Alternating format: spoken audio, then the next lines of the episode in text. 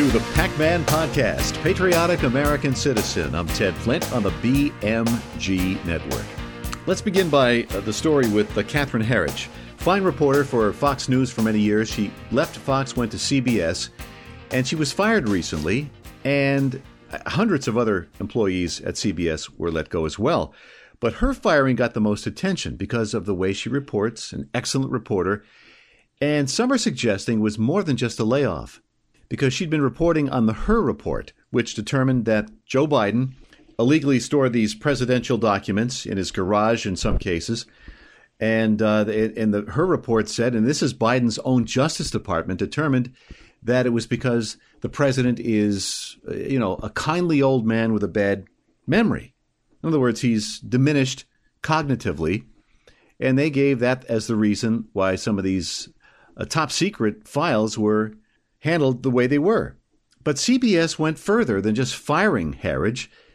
They seized her files, her computers, her records, her notepads.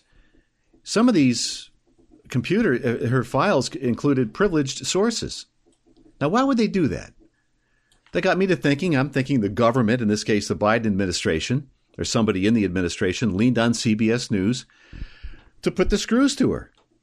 According to George Washington law professor Jonathan Turley, whom I admire a great deal, he said the timing of Herridge's termination immediately raised suspicions in Washington. Obviously, she got too close.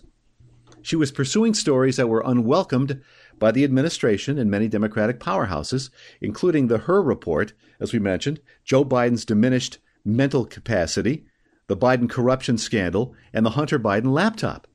Herridge continued to pursue these stories despite reports of pushback from CBS executives, including the president of CBS News, Ingrid Matthews.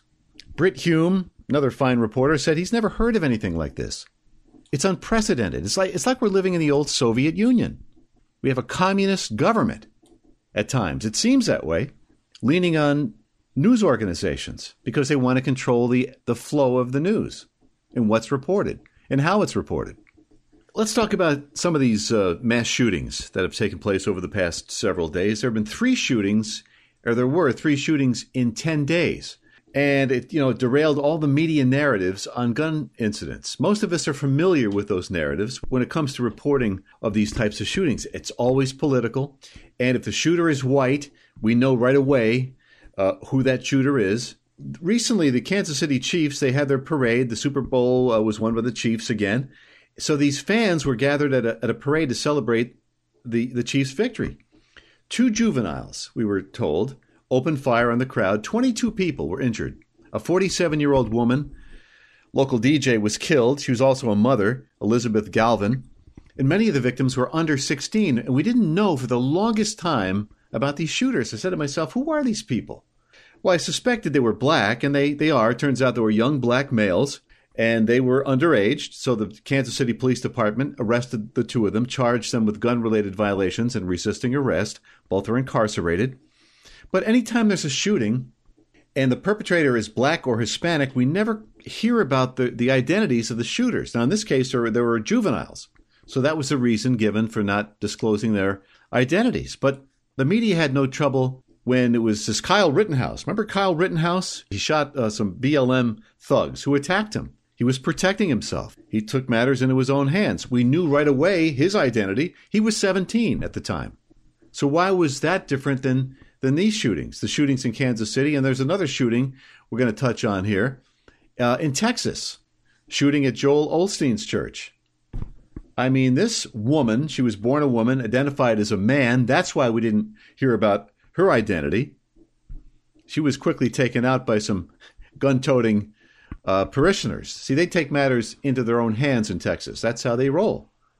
They don't call the cops and wait for the police to show up 15 or 20 minutes later and have all this bloodshed and the cops just looking to assign blame. They take care of business. They protect themselves. They enforce the, uh, gun laws on the books in Texas, and they, you know, we have Second Amendment rights, and they will not be infringed. They're not infringed upon in Texas. But anyway, they dodged the reference to this this woman because she identified as a man, had eight or nine different aliases, all male names, and she turned out to be uh, from El Salvador, an illegal alien. That's why we didn't hear about her identity. This is unbelievable. The press is just insane. But back to Kansas City 22 people injured, 12 children, one fatality. It happened at a Super Bowl parade. And they can talk, the Democrats and the libs on TV can talk about you know, the lack of gun control measures and all these gun control bills. This guy who, two of the uh, shooters, there were four shooters, two juveniles and two adults. This one guy is a career criminal. Shannon Cortez Gooden, convicted felon, so he should not be able to own a firearm. Where'd he get the firearm? He's a black male. An avowed intolerance towards white people, we're, we're learning. He was the one to kill two police officers and a paramedic. He was on social media, posting himself with guns, and he frequently invoked white people as his preferred targets. We didn't hear about his identity right away. All four of the shooters were black. That's why we didn't hear about their identity. It's getting to be ridiculous. You know, Ann Coulter, I love Ann Coulter. She's gone off the rails a little bit lately on Trump. But anyway, she was uh, on Real Time with Bill Maher a few days ago.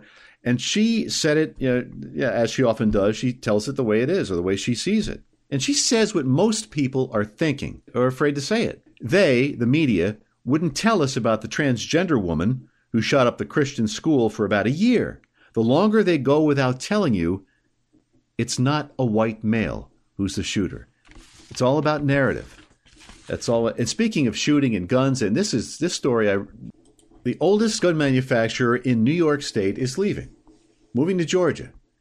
Remington Arms has been in near the Herkimer area. I guess Ilion is the exact place uh, for 200 years, 208 years to be exact of history, down the tubes oldest gun maker in the country, says it's going to Georgia, a more supportive environment for the firearms industry is the reason they gave. And you know, you knew what was happening. They've been I've been at the uh, New York State Assembly for 20 years, and Remington for about that long has been warning. Look, these these gun control measures you're taking, uh, you're putting into law, are are hurting business and they finally decided say they had enough of all the, the, communism, basically from the Democrats here in New York State. The governor, who, by the way, Governor Hochul at one point was endorsed by the NRA when she ran for Congress in 2008, or she actually she was elected to one term. She got endorsed by the NRA. She doesn't like her left wing supporters to know that. But Ilion residents are facing the reality of losing a core part of their town's identity. I mean, it's going to be like it's already a ghost town. Have you ever been to Ilion or Herkimer? That whole area is really there's not a lot happening. If you're not a woodcutter or if you don't work for Remington, you're you're in trouble. It's been hollowed out. All industries, but especially now the gun industry. I got a quote here. This is from a site called Daily Patriot Report. They have a quote from one of the people who, who's who's worked there for a long time. Frank Rusty Brown, a factory worker, expressed personal and family ties to Remington. With the move, he and his wife, among others in his family, will lose their jobs. Some people may uh, may move with Remington to, to keep their jobs. Most won't. Most of these people have been that their ties, their their roots are in Ilion, are in this state, are in the Mohawk Valley. They're not going to be able to move. So 300 people are going to remain here, jobless. That's going to impact the town's revenue. 300 people leaving, or the, the company leaving, it's going to cost the the, comp- the uh, town about a million dollars and local businesses are going to suffer as well. The mayor of Ilion said it's like the town losing its soul. All these anti gun measures passed by the, these morons in the Assembly and Senate, they're all downstate Democrats. And they get some support from some upstate Dems as well. They've, they've had some financial issues, Remington. They've had some challenges, bankruptcy filings in 2018 and 2020, and a $73 million lawsuit settlement in 22 and it's just unbelievable what's happening in this state. The adverse uh, relationship the government has to anybody who owns firearms. And I've said this before, and I'm going to continue to say it. I mean, we have a Second Amendment right, and they can pass all the anti gun bills they want into law in New York State. But eventually, you have to start enforcing them. You know, when Cuomo passed the SAFE Act, he, he pushed through the SAFE Act, Democrats did, in the dead of night. It was overnight. They pushed through the SAFE Act and all these restrictions on, on firearm uh, all these restrictions on firearm ownership. I don't have a pistol permit because it's just too much trouble for me to go through all the the hoops. I mean, I, a friend of mine I work with at the assembly, he's getting his pistol permit, but I mean, he's had to go through all these legal hoops just to get a, to own a pistol. These people who, these gangbangers who, who are shooting up New York City, they, where are they getting their guns? They don't go through five hour safety courses, all these training courses, and all these uh, this bureaucratic red tape. They get the guns on the black market. They, you know, they just they they get guns, and they use them for illegal purposes. But the, you know, the uh, the citizenry has to go through all this this nonsense just to own a firearm or a, or a pistol. That's why I own long guns, and I will continue to own long guns. But the SAFE Act, Cuomo pushed that through, and it's it's getting it's getting tough here in New York State, and getting tougher to own a firearm. On to something else here. I'm just kind of glancing and blowing. There's so much to talk about. I mean, you know, I hear enough about Trump, Biden, Biden, Trump, and the polls and everything else. We're going to get to President Trump and a comment he made this week, and I thought was very telling. And it, it tells me about a lot about the man himself, uh, as opposed to his opponent. Or, you know, we don't know if Biden's going to be the one actually getting the nomination. He may get the nomination, but I don't think he's going to be around in November. On to something else. I'm kind of glancing and blowing here. There's a lot to talk about. Planned Parenthood uh, has received a lot of money, a lot of taxpayer money, hundreds of millions of dollars. Well, to be exact, 1.78 billion in taxpayer funds between fiscal years 2019 and 2021, including 90 million in small business loans during COVID. That's according to a new government report. Planned Parenthood Federation of America, the nation's leading abortion provider, they can bill themselves as a women's women's health care provider, but they're the largest abortion provider in the country. Got over a billion and a half dollars in direct payments from Medicare, Medicaid, and Children's Health Insurance Program. That's according to a Government Accountability Office report out recently. This redistribution of wealth the abortion giant also got 148 million through Department of Health and Human Services grants, grants and agreements, and 90 million through Paycheck Protection Program or PPP loans. Again, it's all taxpayer money anyway. They are getting, you know, do you support Planned Parenthood? I don't. But why do they get all this money? Maybe a half a million a year in taxpayer money so they can take the snuff out the lives of unborn babies. All right, President Trump was asked recently, I think it was about a week ago, uh, he's not interested in revenge on his political enemies. He says, My revenge will be my success. Trump was uh, speaking during a town hall in Greenville, South Carolina. It was hosted by Laura Ingraham and Fox. And he was answering a question from a woman who asked, quote, Mr. President, our country is so divided right now. Yeah, we're divided. It's been this bad before. A lot of people who weren't alive in 1968 don't remember how divided we were. The political assassinations, Bobby Kennedy, Martin Luther King, Malcolm X, John Kennedy in 63.